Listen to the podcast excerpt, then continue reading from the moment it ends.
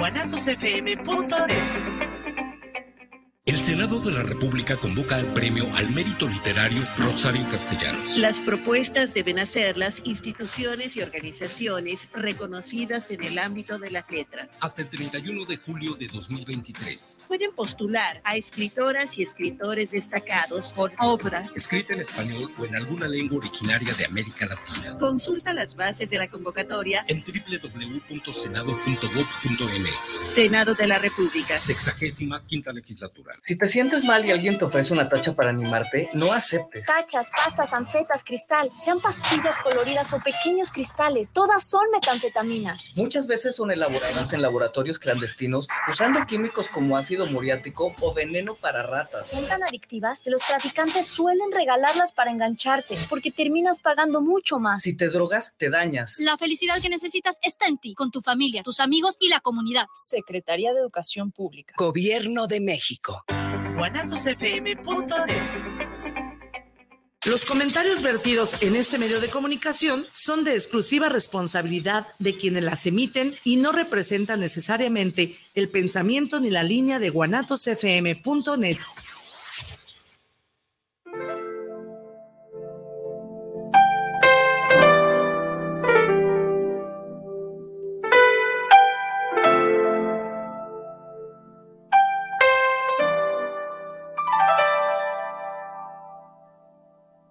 Altamirano te da la más cordial bienvenida a Semblanzas.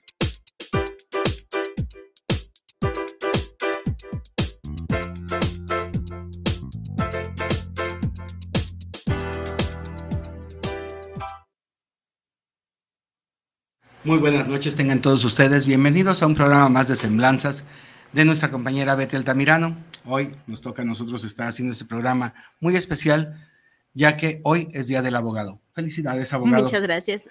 Muchísimas gracias a todos nuestros amigos abogados que tenemos. Nuestras más sinceras felicitaciones. Claro que sí.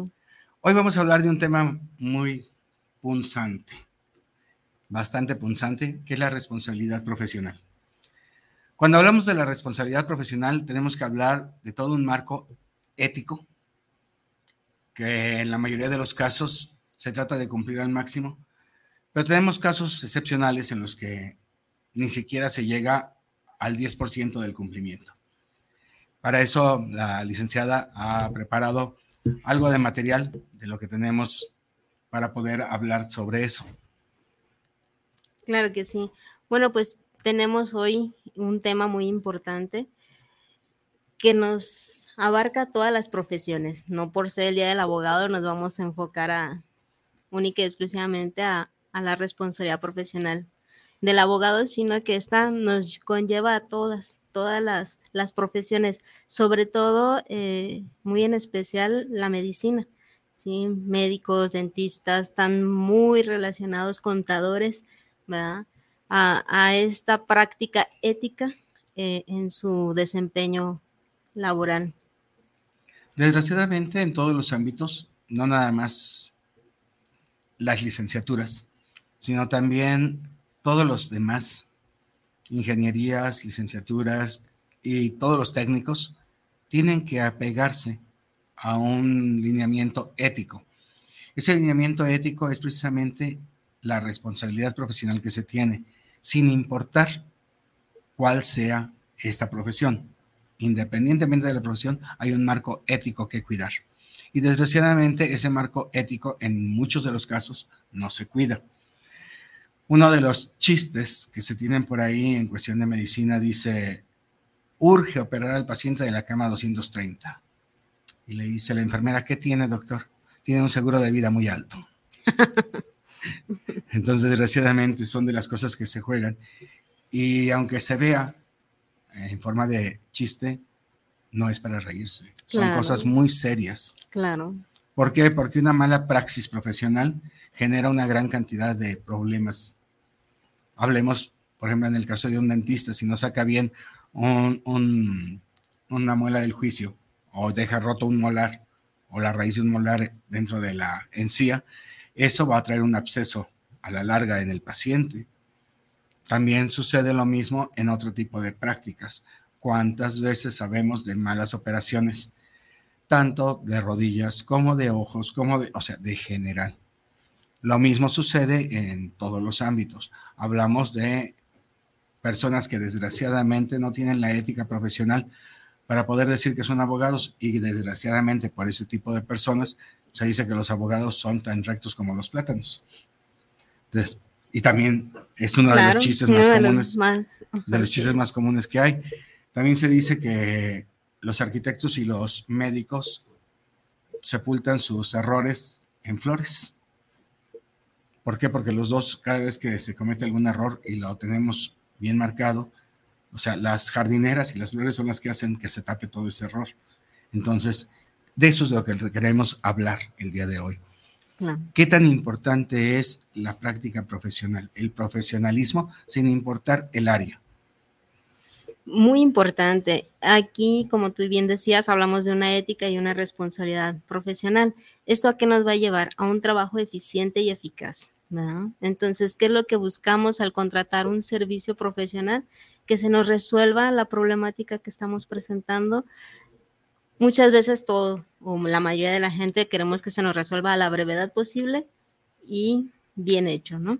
Entonces, al contratar nosotros a un profesional, requerimos un servicio de calidad, ¿sí? Un servicio con pulcritud en el ámbito que estemos hablando, ¿no? Entonces, ¿por qué? Porque queremos que se nos resuelva una problemática.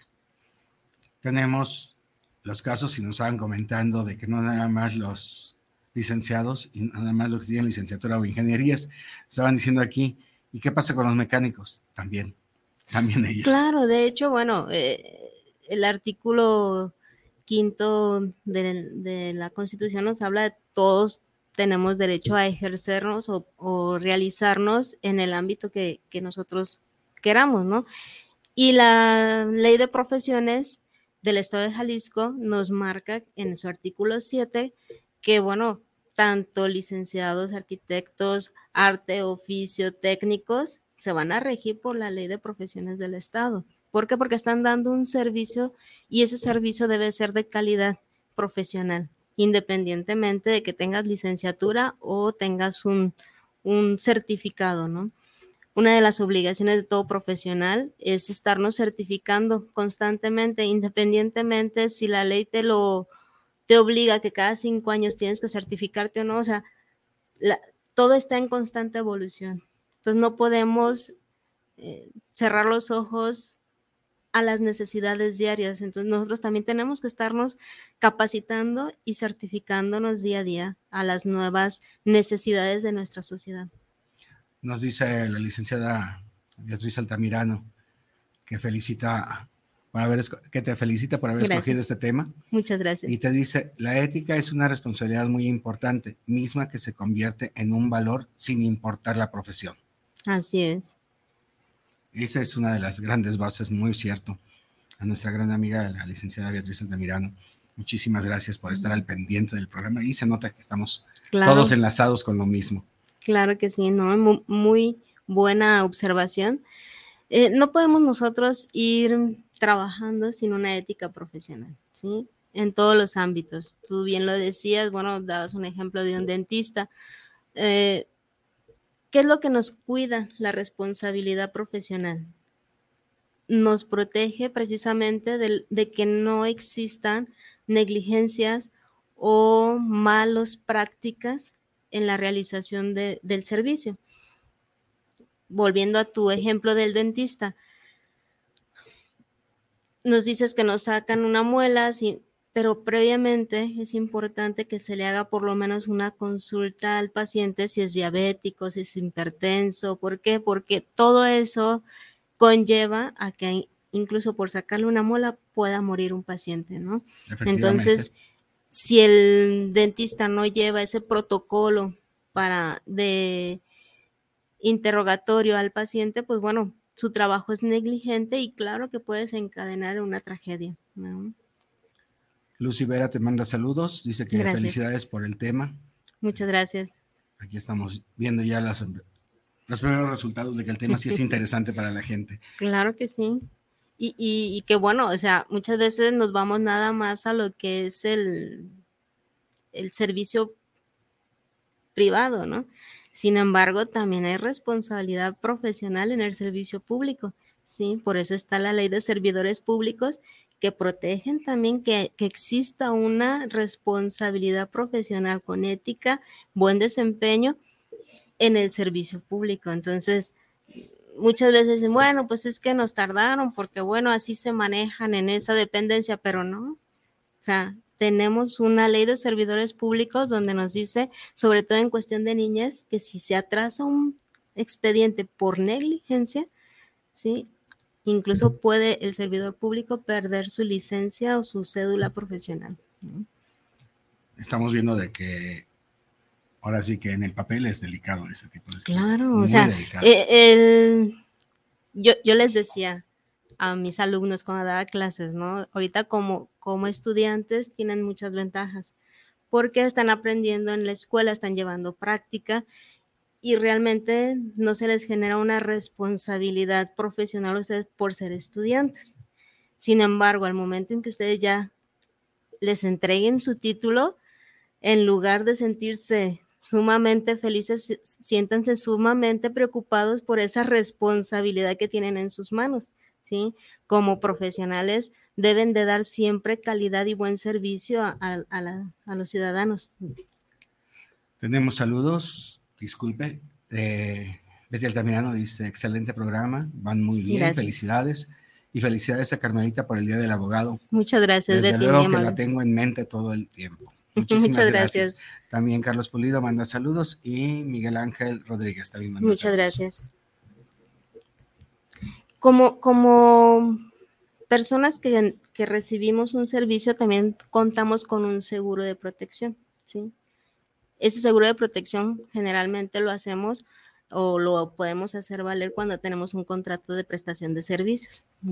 Incluso si no lo llegaran a tener, el simple hecho de que ya tienes una relación profesional y hay un servicio prestado, tú puedes hacer valer ese servicio, ese seguro, donde ese profesional te va a dar un cumplimiento a un servicio y en un tiempo aproximado.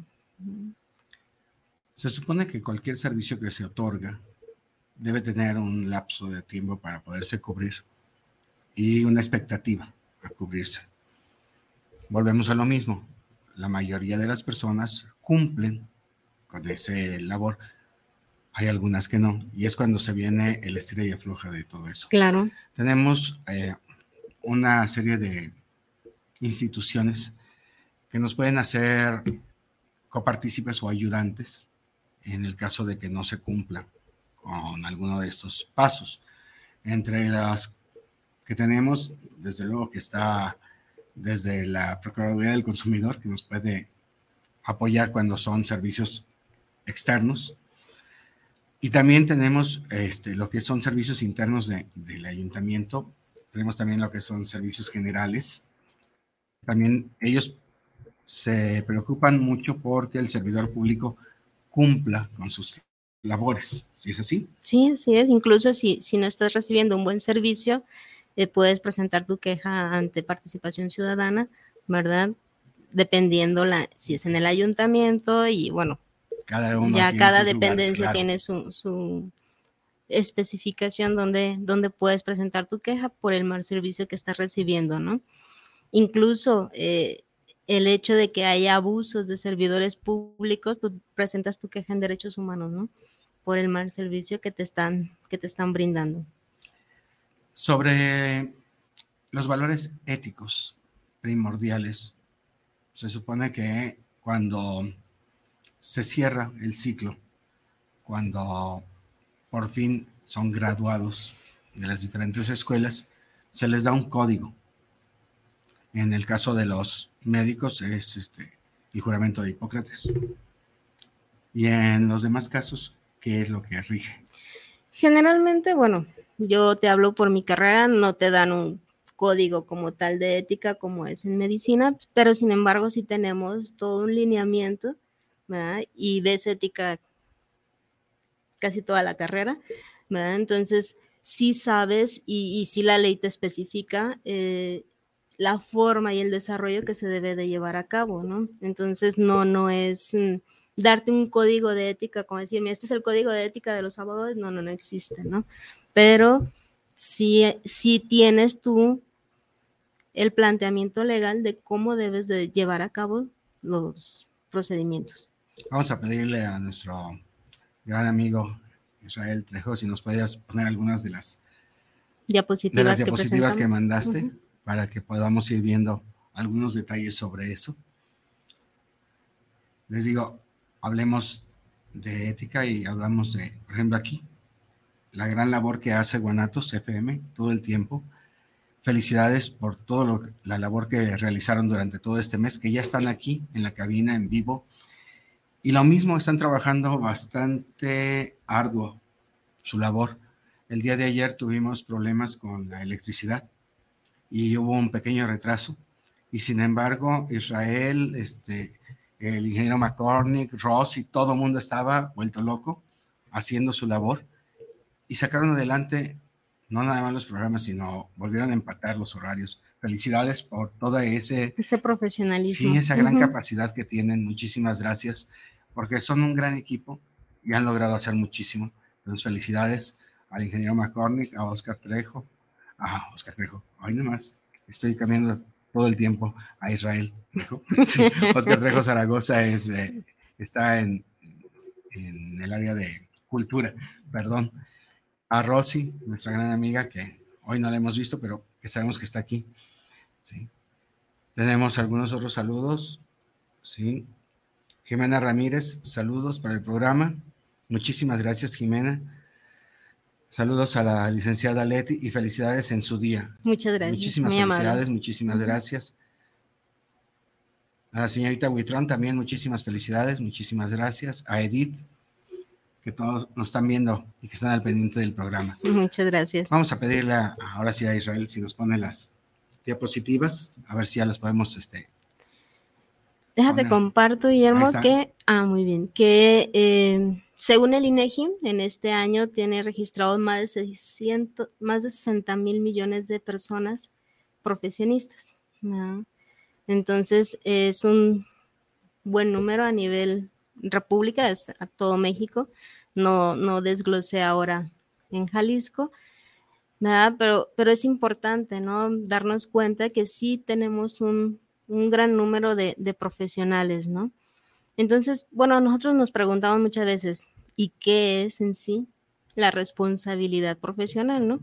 Entonces, la responsabilidad profesional, ¿a qué se refiere? Es la obligación que tienen de responder, que era lo que te comentaba hace rato, el profesionista en dar un servicio de calidad, un servicio donde te van a respetar y a cumplir o a gestionar y resolverte un problema.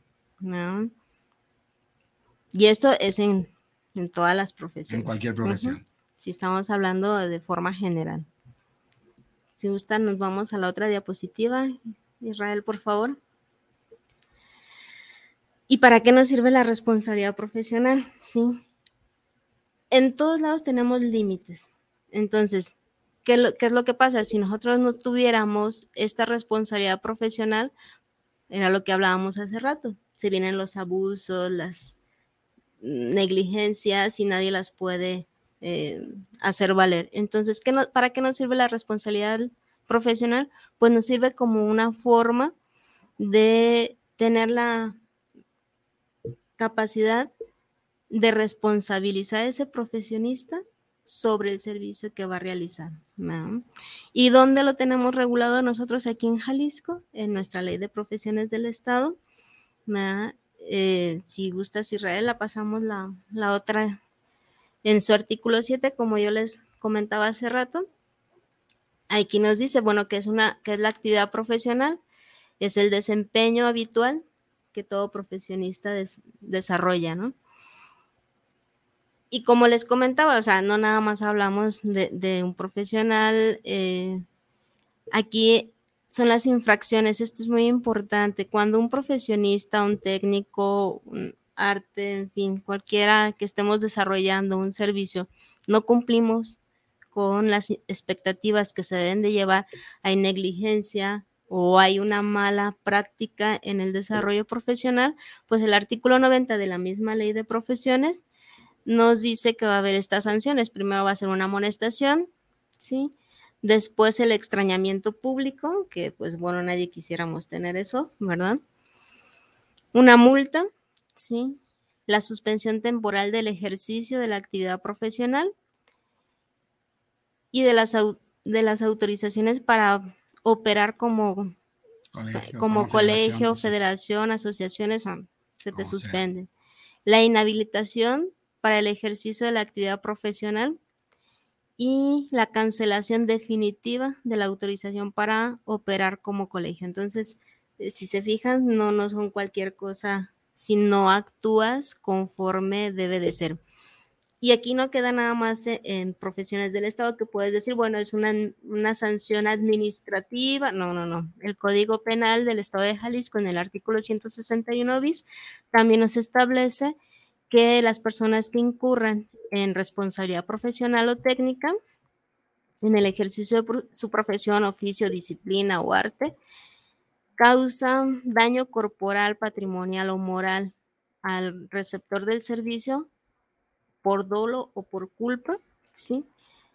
Será sancionado, se le impondrá una sanción de tres meses a tres años de prisión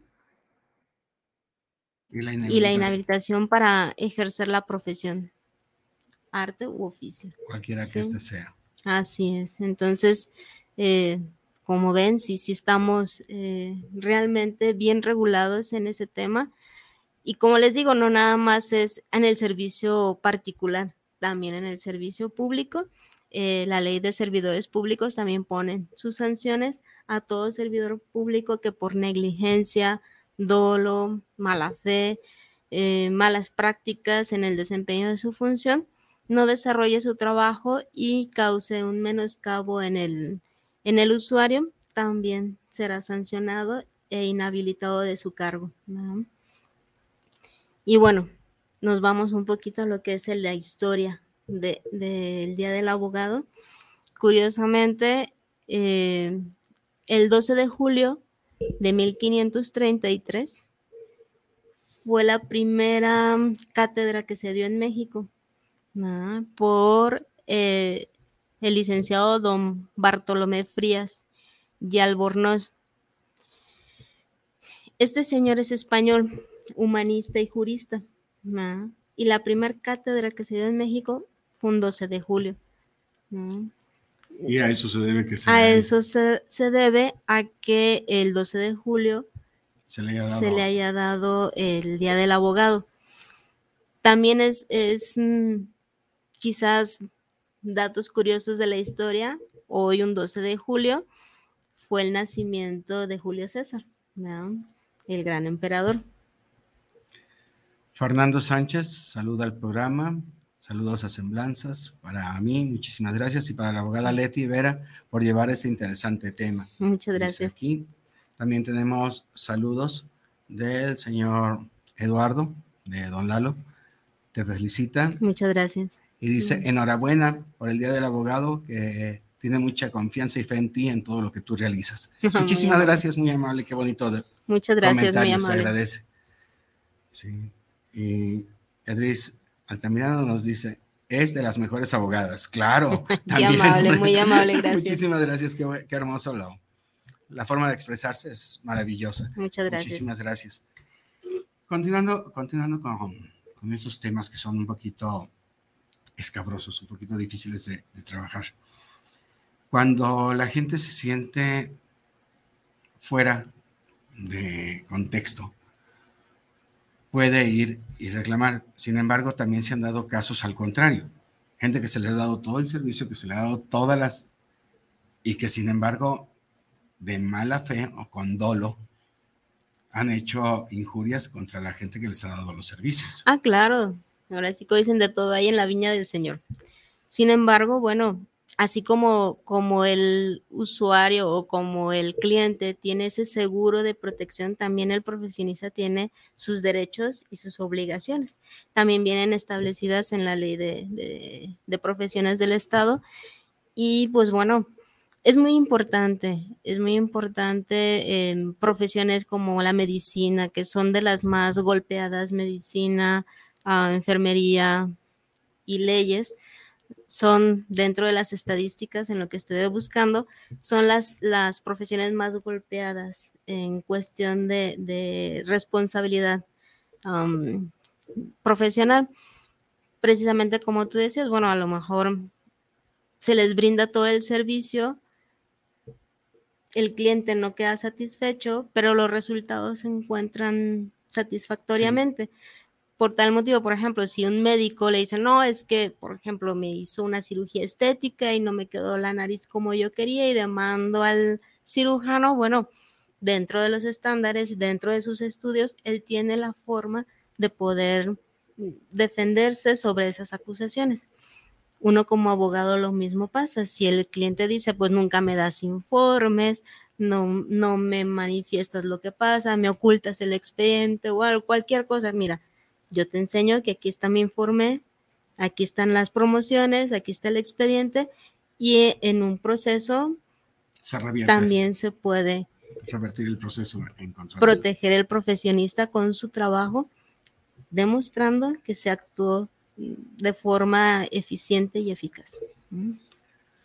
Eso también es algo muy importante. El hecho de actuar con eficiencia, en tiempo. ¿Por qué? Porque no podemos exigir en un momento determinado que los tiempos en los que se lleva a cabo tal o cual situación sean los tiempos que tú quieres que sean. Claro. O sea, también hay que tener coherencia. Y muchas veces el empleador no tiene la coherencia suficiente para poder dar el tiempo y el valor al espacio que se le está dando. Estamos en lo... Totalmente de acuerdo. Sí. Por ejemplo, eh, vamos hablando de un contador. Él también se tiene que basar a las fechas que le da el SAT para hacer las declaraciones, para presentar pues todo lo que le, le corresponde dentro de su área si el usuario, el cliente, eh, no le entrega las facturas a tiempo al contador, no le gestiona lo que debe de ser, pues bueno, es imposible que el contador también lleve a cabo todo el trabajo si el cliente no le está dando toda la información o el cliente ya se la dio fuera de tiempo, ¿sí? Pues bueno, va a ser una complementaria o va a ser eh, una extemporánea y bueno, esto también ya va a traer consecuencias para el cliente. Entonces muchas veces ahí se enojan y dicen, bueno, es que yo le di al contador, pero ya me multaron. No, pues es que se lo dice fuera de tiempo. Entonces, sí es importante aquí también la, la coherencia, como tú bien lo mencionas. Y por eso yo sí, mi invitación es con, con todos nuestros compañeros profesionistas en que nos acostumbremos, y hablo también en lo personal, que nos acostumbremos a hacer los contratos de prestaciones de servicio. Porque porque al final de cuentas eso sí nos va a ayudar también a nosotros como profesionistas a llevar una orden y una todo un diagnóstico del, del trabajo y una logística de la misma ya bien planteado para tu cliente y el cliente tiene que visualizar cómo va su proceso dentro de ese contrato de cotalitis o de prestación de servicios profesionales. Un pequeño paréntesis, don Eduardo nos dice que hoy es cumpleaños de la señora Rosy Girón. Muchas felicidades, Rosy. Dice, y es amiga de ustedes. Claro que sí, es una muy buena amiga. Muchísimas claro que sí, un abrazo. Lo mejor de mejores deseos. Claro, esperemos que se la pasen muy, muy a gusto. Así es. Y, y por eso es importante que, que sí vayamos acostumbrándonos a hacer un, un contrato de prestación de servicios se protege al profesionista y se protege al cliente o al usuario. Y muy importante, ya desde, desde tiempo atrás, pues eh, se viene haciendo lo que es eh, la protección de los datos personales, ¿no? Entonces, no se nos olvide como profesionistas que nosotros tenemos que respaldar y proteger mucho lo que son los datos personales de nuestros clientes. Aquí tenemos que tomar en cuenta también de que los datos personales no nada más hay que cuidarlos, sino que así que hay que blindarlos. Súper protegerlos. Sí, Fíjate que, Guillermo, caso, ah, a mí me ha pasado que llevo el caso de una persona y luego me habla la mamá y me dice, oye, yo soy el mamá de fulanito de tal, dame informe sobre el caso. Le digo, discúlpeme, no le puedo informar. Sí, es que no. Es que soy su mamá. Muchas felicidades, señora, pero el señor es mi cliente y mientras él no me autorice, yo no puedo darle información de su, de su asunto a nadie. Sí, o sea, son cosas muy personales y eso hay que tener mucho cuidado. Y máxima por teléfono, no sabes si la persona que te está hablando de veras es la mamá o no. Aún en persona, o sea, aunque sea el pariente directo, si no está autorizado, es... Eh, lo mismo pasa en juzgados. Cualquier persona que llega a juzgados y pide un expediente, si no está autorizado, no se lo van a prestar. Igual así en el, en el despacho, pues si la persona no es el cliente, pues no se le puede dar ningún tipo de, información sobre el asunto. No nada más es cuestión de llevar a cabo un servicio, entre comillas. También es importante la comunicación que debe haber entre el empleador y el empleado, cualquiera que éste sea. Déjame te corrijo aquí, discúlpame. No son empleados, aquí va una diferencia, ¿sí? Eh, eh, el servicio profesional que se brinda, mm, no soy tu empleado. O sea, si tú me contratas, yo no soy tu empleado. ¿En qué consiste? Si yo fuera tu empleado, tú me tendrías que pagar por, un tiempo determinado, y, darme prestaciones, y, o sea, conlleva una situación diversa. Si yo soy tu abogado, tu prestador del servicio, mi contrato o mi servicio va determinado sobre ese asunto en particular, pero no conlleva más. Y fíjate que mucha gente tiene esa confusión. Sí, mucha gente piensa que al contratar el servicio del abogado, el abogado es su, su empleado. Y no, o sea, no somos empleados de las personas que nos contratan. Somos un prestador de servicios que con mucho gusto se brinda eh, lo, el servicio prestado, pero no somos empleados, no somos sus empleados. Eso es lo que hay que aclarar en muchos de los casos, porque lo mismo sucede con los arquitectos, con los ingenieros, con los médicos, o sea, y es general. Así es. Desgraciadamente en nuestra sociedad eh, tendemos, unos más, otros menos, pero tendemos a minimizar el trabajo de los demás tendemos a, querer pensar que nosotros estamos haciendo el pago, los que tenemos el derecho y la, la, batuta, cuando no somos los profesionales en esa área. Así es. Y yo creo que todos, todos los compañeros de todas las áreas, se han dado unos topes tremendos con la gente en esos aspectos. ¿Por qué? Por la falta de coherencia. La falta de coherencia. Piensan que por tener el dinero en la mano, este, ellos tienen la forma de hacer las cosas. Lo que pasa es que tenemos una cultura en la que se dice que el que paga manda, ¿verdad? Sin embargo, bueno, si me estás pagando un servicio es porque tú no tienes eh, la profesionalización para llevarla a cabo, ¿verdad? Entonces, eh, mi servicio como profesional es muy diferente a que si yo fuera tu empleado y que tú tuvieras la expertise en el asunto y me indicaras cómo quieres que realice ese asunto. Sin embargo, como profesional, yo soy quien sabe cómo se va a desarrollar tu asunto, ¿sí? Le va a dar el sentido adecuado jurídico para que se desarrolle tu asunto y lleves al objetivo que, que quieres ese, ese servicio, pero no porque me pagas, tú me vas a decir, presenta una prueba confesional porque tú no vas a saber si en tu asunto necesitas una prueba confesional, una prueba documental, una testimonial o cuál de todas ellas va a ser la mejor para tu asunto, ¿no? Aquí el abogado es el que sabe, conoce la ley y te va a decir, mira, vamos a necesitar esto. Lo mismo sucede con los médicos, de que cuánta gente llega al, a los consultorios queriendo tener ya este, la receta en la mano o la, medicina que, es, es que me debe de recetar esto, es que me tiene que dar esto. Y fíjate que eh, yo tengo una gran amiga que es médico y yo aprendo mucho con ella, ¿sí? Y una vez ella comentaba precisamente hablando de esto, de que muchas veces la gente llega y les dan los síntomas y bueno, ella le dice, mira, puedes hacer esto, eh, en fin, pero si no les tienden una receta, dicen, es que ese doctor no es bueno porque no me dio medicamento. Sin embargo, bueno, como dice ella, o sea, no todos los síntomas que tú me estás dando son para, para que tengas un medicamento. Hay que en tres días, tomando cierto tipo de líquidos, van a desaparecer. Entonces, no, no se trata de congestionar tu organismo, sino de desintoxicarlo, ¿verdad? Entonces, y eso también es bien importante porque muchas veces dicen, pues si no me dio medicamento, no es buen médico.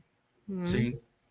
No, y, nos ha tocado muchos casos en los que les digo, así, los pacientes llegan directamente diciendo, es que tengo esto, esto, esto y esto y esto, y me tiene que dar esto y Perdón, ¿cómo?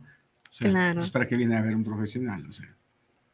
Y, lo, y desgraciadamente de eso tenemos por montones.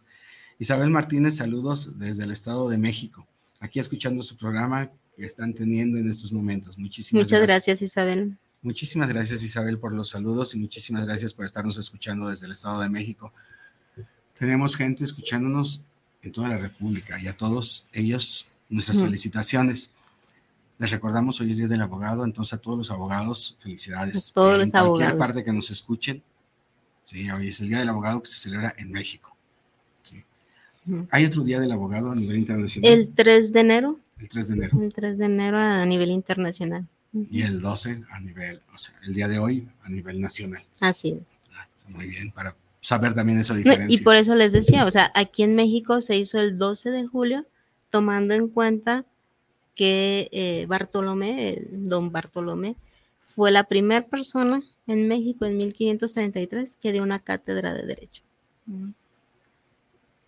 Y hablemos, o ahondemos un poquito más en lo que profesiones del Estado tiene como labor hacia todos sus agremiados, hacia toda la gente que tiene.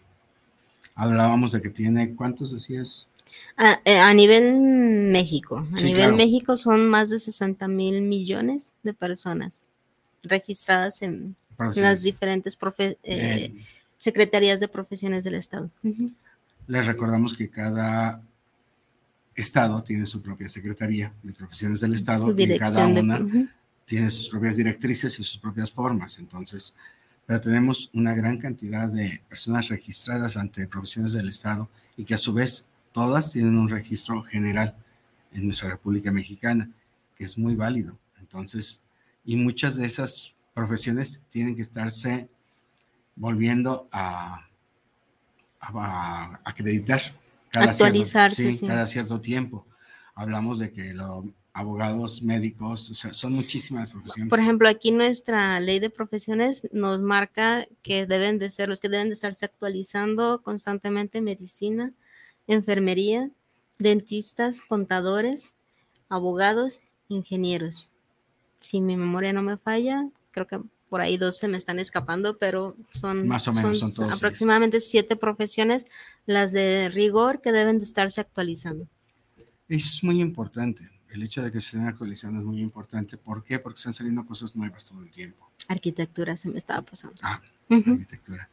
Sí hay muchísimas, muchísimas cosas que están saliendo continuamente y toda esa renovación se tiene que estar viendo en las actualizaciones que están recibiendo las personas que ejercen ese tipo de profesiones.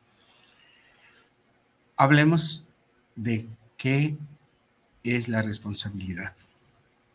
La responsabilidad es el actuar con calidad. O sea, la responsabilidad, perdón, el profesionalismo es hablar con, el trabajar con calidad. La responsabilidad es lo que tú debes de hacer bien y si no lo haces, llevas una sanción. Es la consecuencia a la cual no, no actúas conforme a derecho. Una de las cosas en las que este programa directamente se ha caracterizado, sin lugar a dudas, es en darle el valor que le corresponde a ese núcleo tan hermoso que es la familia. La responsabilidad, desgraciadamente, no la podemos adquirir nada más del conocimiento. La ética la recibimos desde que estamos pequeños. El hecho de ser responsables, de saber lo que tenemos que hacer, de ir tras nuestros ideales, tras nuestras metas, es algo desde casa. Y es algo que se tiene que implementar en cada uno de los hogares. El hecho de enseñarles a nuestros hijos, a nuestros nietos, a nuestros sobrinos, a toda la gente que está a nuestro alrededor, esas bases éticas y morales por las cuales nos tenemos que regir y por las cuales, sin importar etnia, religión, idioma, nada, son valores universales. Son valores que nos tienen que, dar la pauta para poder hacer de las personas que traemos atrás, de las personas que van creciendo a nuestro alrededor, personas responsables en todos los aspectos. ¿Por qué? Porque gracias a que haya personas responsables, nuestra sociedad va a seguir avanzando. Nuestra, nuestra ciudad va a seguir creciendo. Nuestro mundo va a seguir avanzando. Pero sin responsabilidad, desgraciadamente, se cae todo eso. Claro. Sí. ¿Y cómo definiríamos la responsabilidad aquí en orden y disciplina? Una de las cosas que comentábamos la vez anterior, sí, la vez anterior, ¿verdad? Que estábamos comentando sobre el hecho de no trabar a nuestros niños, que decíamos, dale alas, enséñalo, enséñalo a volar, enséñalo a, a crecer, enséñalo a correr y demuéstrale que las metas se pueden cumplir. Nos decía este, la licenciada que vino, la licenciada Adriana Pacheco, uh -huh. en psicología, que lo, lo más importante no es hablarlo, sino es el ejemplo. Decía ella, el ejemplo arrasa y el ejemplo tiene que cundir para poder crear una generación de gente responsable.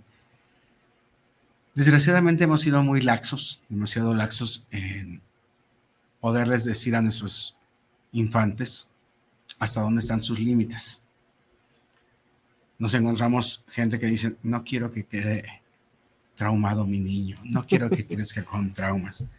Pero desgraciadamente si no ponemos límites, realmente va a crecer traumado. Pues mira, yo creo que a veces es la mala interpretación, ¿no? ¿Por qué? Porque el mismo Código Civil te establece que como una de las obligaciones que como padre tienes es ponerle reglas y límites a tus hijos. ¿verdad? Otra de tus obligaciones, y lo puedes hacer, es poner disciplina y medidas correctivas, ¿sí?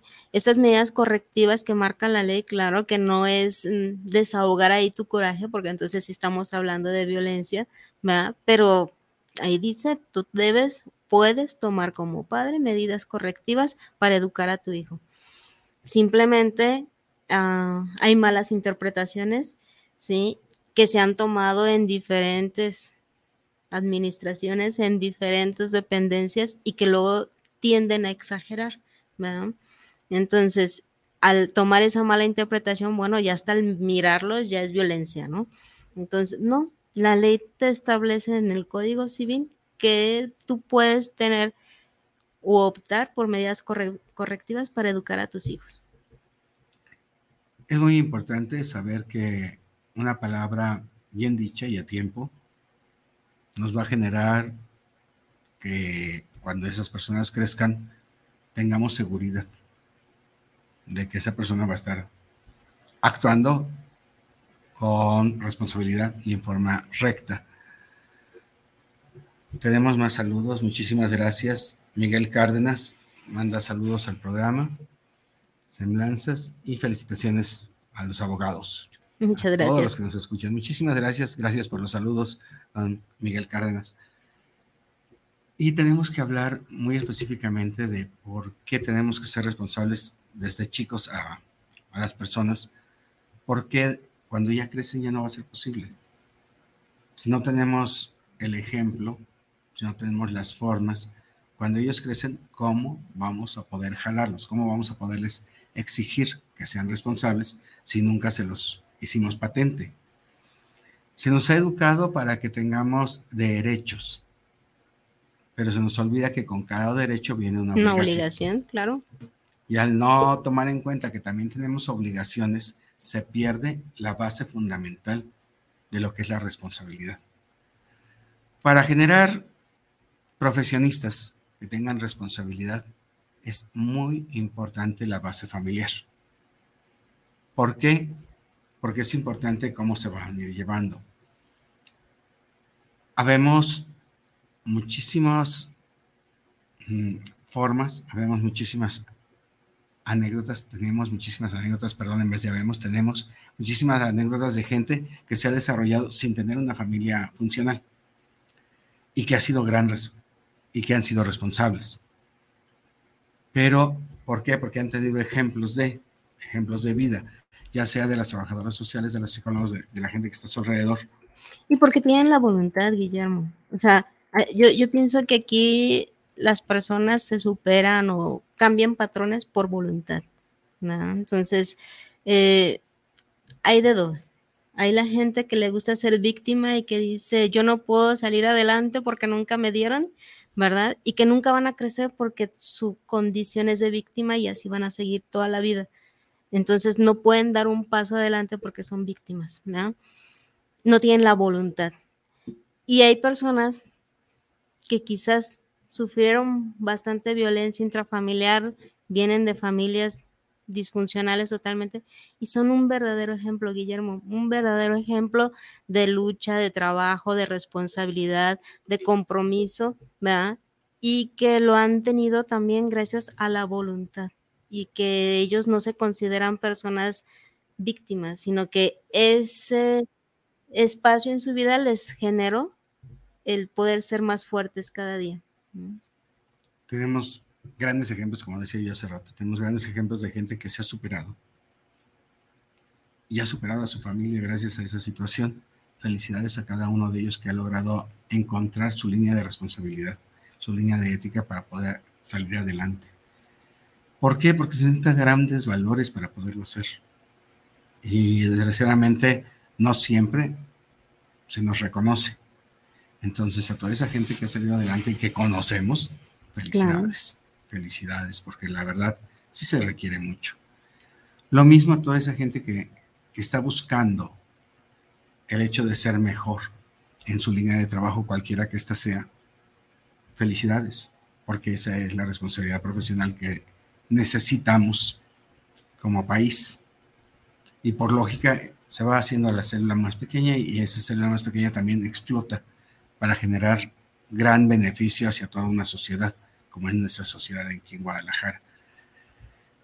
Y eso lo estamos viendo día con día. Hay actualmente una gran cantidad de oficios que se han profesionalizado, que han, lo que antes eran este, a nivel técnico, ahora son licenciaturas. Está pidiendo cada vez mayor ritmo de trabajo y mayor ritmo de estudios para una gran cantidad de, de áreas que antes eran técnicas. Entonces ahí también tiene mucho que ver el manejo que se está teniendo tanto en profesiones del Estado como en la cuestión de las universidades para poder generar gente con mayor capacidad y con mayor, mayores conocimientos. Claro, y fíjate que hoy precisamente estaba en una conferencia que estaban manifestando, pues primero por lo del Día del Abogado y terminando con lo de profesiones, tomando en cuenta tu, tu, mensaje. Desafortunadamente, eh, se han abierto demasiadas escuelas donde no hay ese rigor para el estudiante. ¿Y qué está pasando? Que ahorita en tres meses, cuatro meses ya tú obtienes um, un título, un certificado. Eh, ¿Y qué nos está pasando? Que nos está faltando esa responsabilidad. ¿Por qué? Porque caemos en un grado de confort donde el estudiante lo que menos quiere es estudiar y nada más quiere obtener el título, ¿no? Entonces, pues para todo se ocupa un esfuerzo y en todas las carreras se necesita leer, en todas, las, carreras necesitas dedicarte a, a hacer pues la mejor versión de ti para poder desarrollar tu, profesión de la mejor manera. Y es, es una de las problemáticas que se estaban viendo en esta conferencia el día de hoy en base a que hay mucho profesionista al vapor, sí. ¿verdad? Y que, pues bueno, es una de las cosas que estamos enfrentando como sociedad y que está mermando, mermando mucho, ¿no? O sea, qué bueno que se, se abran más escuelas, qué bueno que haya más oportunidades, pero lo mejor sería tener eh, maestros muy profesionales, muy responsables de lo que van a impartir para que formen alumnos realmente eh, de calidad.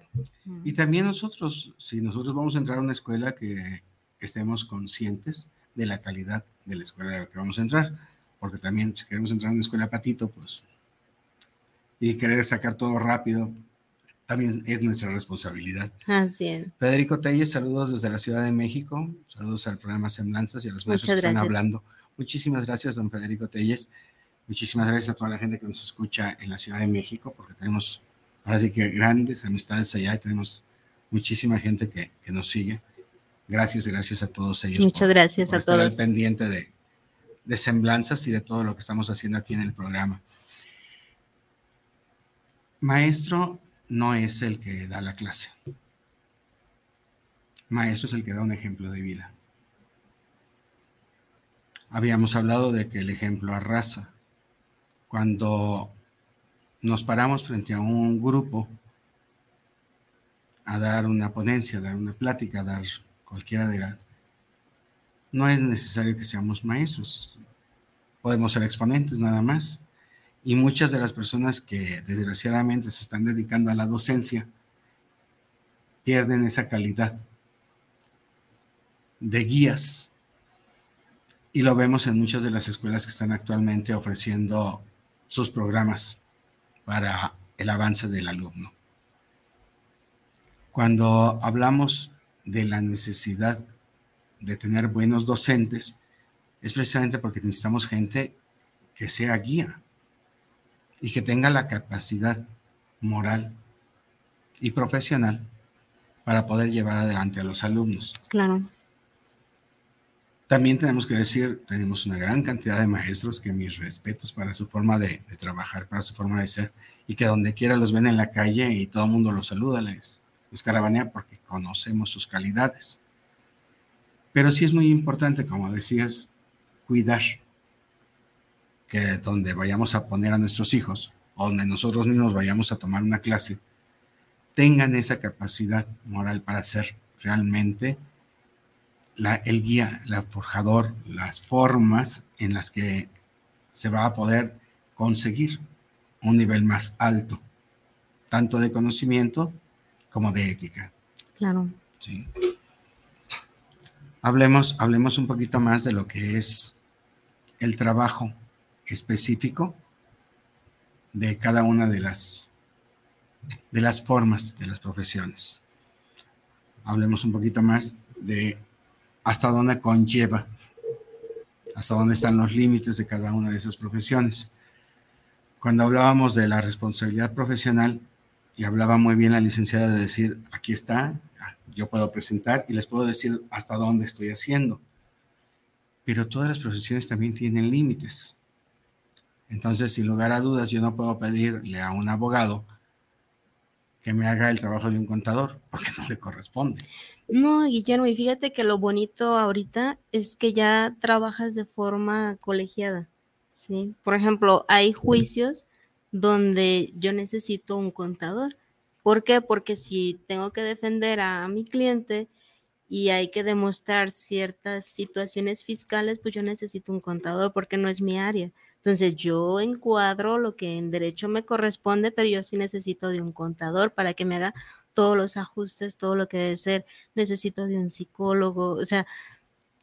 En las cuestiones familiares se necesitan psicólogos, trabajadores sociales y todo lo demás, pero volvemos a lo mismo, es un trabajo colegiado. Pero no es un trabajo en el que una sola persona pueda sacar adelante todo. Y desgraciadamente las personas, muchas personas, no todas, creen que a la hora que yo llego al abogado y le digo, ay, es que fíjate que quiero un juicio así y así, y todo tiene que ser lineal. No, o sea, tenemos que auxiliarnos, tenemos que apoyarnos con el trabajo de varias personas. Uh -huh. Psicólogos, trabajadoras sociales, contadores, o sea, aún compañeros del mismo medio que están trabajando áreas diferentes. Claro. Investigadores.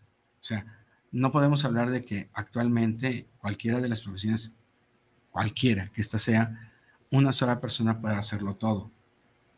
Y no debemos. Y no debemos. Sí. Por ejemplo, los médicos. El médico te da tu diagnóstico, te dice pero aún así se, se apoya, se, se va a ocupar la operación del cardiólogo, del anestesiólogo, del laboratorista, o sea, son toda una gama de, de profesionales que están viendo tu problemática. Y eso es lo que la gente muchas veces no entiende. Eh, se desespera. Porque luego dice, ¿por qué me manda el doctor a ver a ese otro doctor? ¿Por qué el doctor me dice que tiene que verme el de laboratorio? O sea, porque es importante. Porque si no tiene esos resultados no se puede hacer. Entonces también necesitamos coherencia en el trabajo conjunto. Y tenemos que ver que las personas también deben tener un poquito de paciencia para poder conjuntar todo eso. Tenemos cinco minutos escasos antes de retirarnos. Queremos agradecer el profesionalismo que tiene toda la gente de Guanatos. No nada más la gente que tenemos aquí trabajando como nuestros directivos, la gente que tenemos este, en controles técnicos, sino la gran cantidad de compañeros que tenemos trabajando en Guanatos. Que todos, todos, todos en conjunto son una maravilla.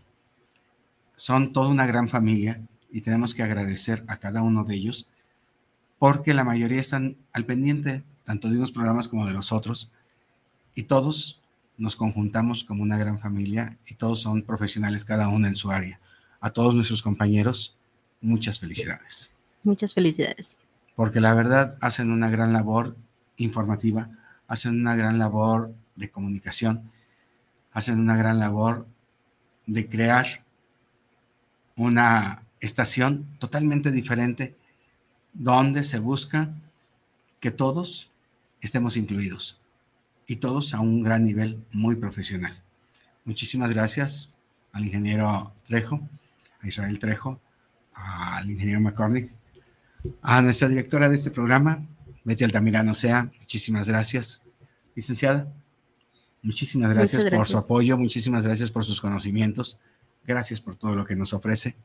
A todos ustedes que nos escuchan, muchísimas gracias. ¿Algo con lo que quiera usted concluir?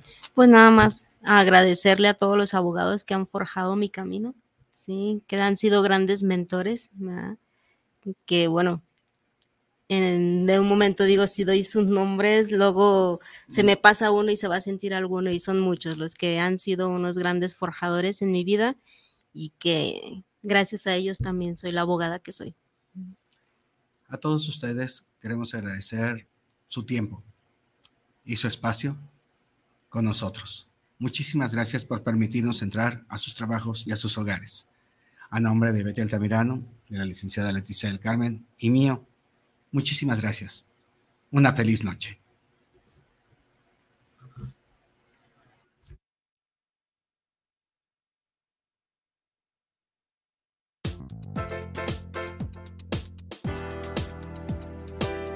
Te esperamos el próximo miércoles a las 8 de la noche en Semblanzas con tu amiga Betty Altamirano.